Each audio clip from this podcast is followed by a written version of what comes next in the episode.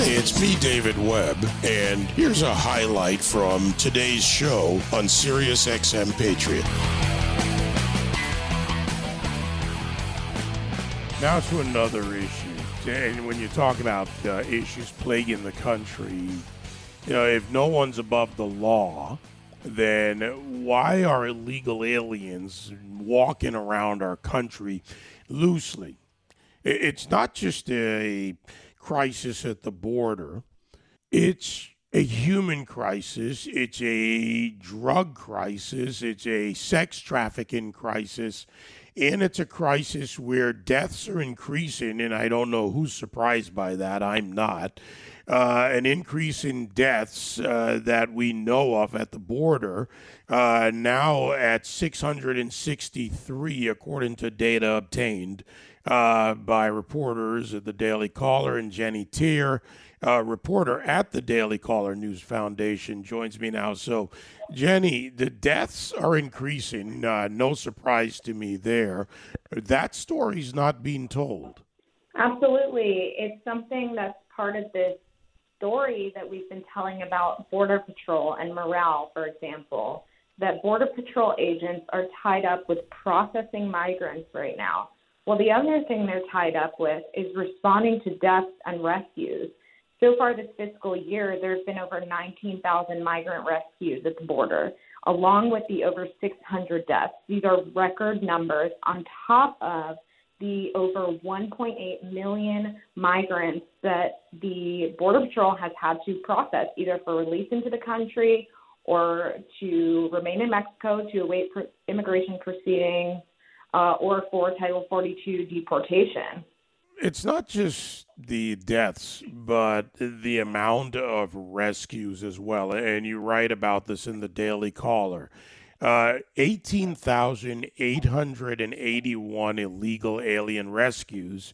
Uh, we've seen it go bad in its worst case, the death of, uh, of guardsmen in the Rio Grande. Uh, but what about the rescues? That's right. Like you said, the, the guard was actually rescuing uh, to to people who he thought were migrants drowning and turned out to be, you know, drug smugglers. That was a tragic example of this. Um, these these rescues are horrific, um, and they often, you know, range from a number of issues. A lot of it is from the elements. You know, right now it's extremely hot in the desert, in the remote areas of the border. So you have migrants that are left without water. They're left by their smugglers alone. They don't know where they're supposed to be going. They're totally lost. Um, there's all those kinds of issues, and it's it's extremely scary for law enforcement and for the migrants. Uh, actually, I spoke with uh, the Terrell County Sheriff recently, and he was telling me that uh, he was recovering his tenth body, and that was just within two months. Um, and that's in a very remote area of the desert where you see a lot of gotaways and drug smugglers. Um, and you know, it's not it's not one of these Yuma, Arizona type places or Del Rio, Texas areas where you see a lot of people presenting to Border Patrol. One thing that's dropped off the headlines is really the largest mass murder this year in America, and that was the deaths in the tractor trailer, the clone tractor trailer. 53 illegal aliens dead. Has anything else come out of that story, or has it just been memory hold by the media? So, Congressman Henry Cuellar, uh, the Democrat from Laredo, Texas, had been saying that some of the migrants that were on that uh, trailer actually had serious criminal records. Um, that's yet to be revealed by uh, the federal government that's investigating this, but there are some concerns about who these people were, uh, what they were coming to do. Of course, they were being trafficked. There's also questions about what was happening with with the border patrol checkpoint because they had gone through one of the checkpoints down at the border. Um, you know, I've been through some of these checkpoints, and very recently, actually, I've been through some that were completely unmanned. And I've talked to agents who tell me it's because they're completely understaffed. A lot of the agents from some sectors are being moved to other sectors. Same with the migrants, they're being moved around. Um, you know, one of the examples of that is with uh, Remain in Mexico, which just ended. That's another contributing factor to this mass release.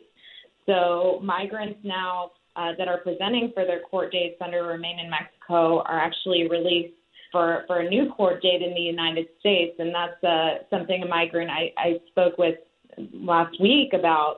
Um, he said, you know, I actually just got brought back into the country and they put me on a plane, uh, handcuffed, and my ankles were cuffed together as well. And then uh, they let me uh, get on an airline flight in Texas, and I'm in Miami now. Wow, they're they're not even pretending anymore. This the pretense is gone that they're not doing this. What what else has been developing? The weather's changing. The hot days of August are there. I remember living in Texas. We're talking about significant heat and and even drought like conditions. So, what else has been developing along the border once they get past the river? So one of the other issues that law enforcement, specifically fire departments, are facing along the border is these fires being started by migrants or by criminal organizations are suspected of doing this as well. Uh, some of the members of the fire departments down at the border tell me that there's been an issue with these fires obviously spreading, creating damage, um, tying up law enforcement resources in, in places that have such limited amounts of that. Um, but also, it's a, it's a tool for ambushing that migrants are, you know, or that these fires are being started to distract, but also to uh, also, you know, to start, you know, whatever, threatening the law enforcement, the firefighters who respond. Um, and so it's it's very scary for everyone um, that has to respond to these because now they just don't know what they could be approaching when they're just trying to put out a fire along the border of course, that has environmental impacts along with the, the drownings that we talked about earlier.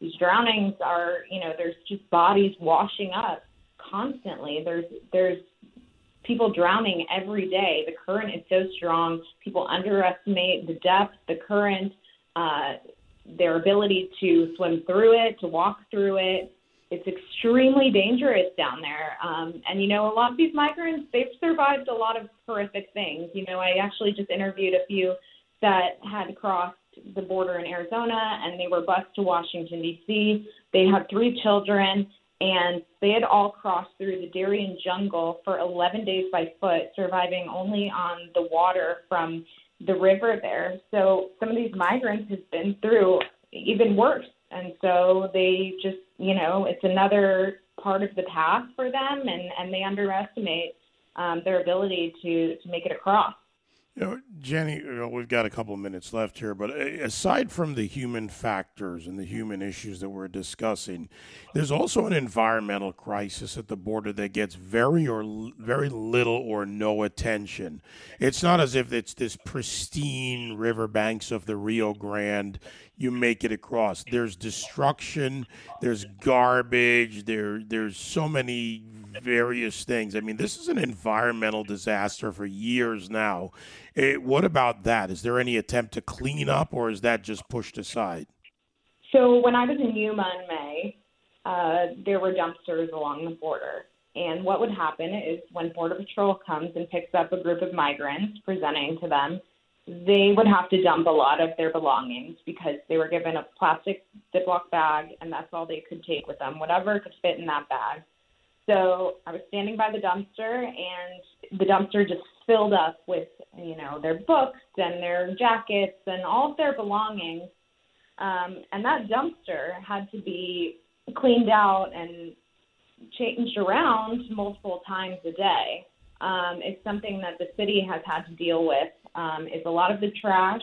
It's collecting in that area. Migrants also were starting their own fires at night to you know keep warm. They were kind of huddled around these fires that they would make. Um, it is something that uh, Border Patrol has to deal with. It's uh, you know the trash, of course, in other areas where there are not dumpsters, just collects everywhere, and you just see the remnants of the people that have crossed. You know, the, you see uh, you see sometimes like uh, tons of IDs. I picked up dozens of IDs from other countries that I've collected. I've picked up birth control. I've picked up other medications. Um, you know, different books. And when I was standing by the the dumpster that day, I you know had a collection of Bibles that some of them had given me because they didn't want to throw them away.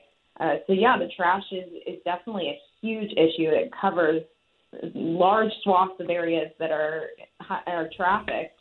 Well, it is a more than a crisis uh, going on right now. Thanks for your reporting, uh, Jennie Taer with uh, Daily Caller News Foundation. Thank you.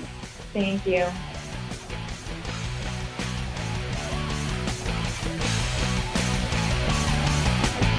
You can join me live on the David Webb Show Monday to Friday, 9 to noon East on SiriusXM Patriot 125.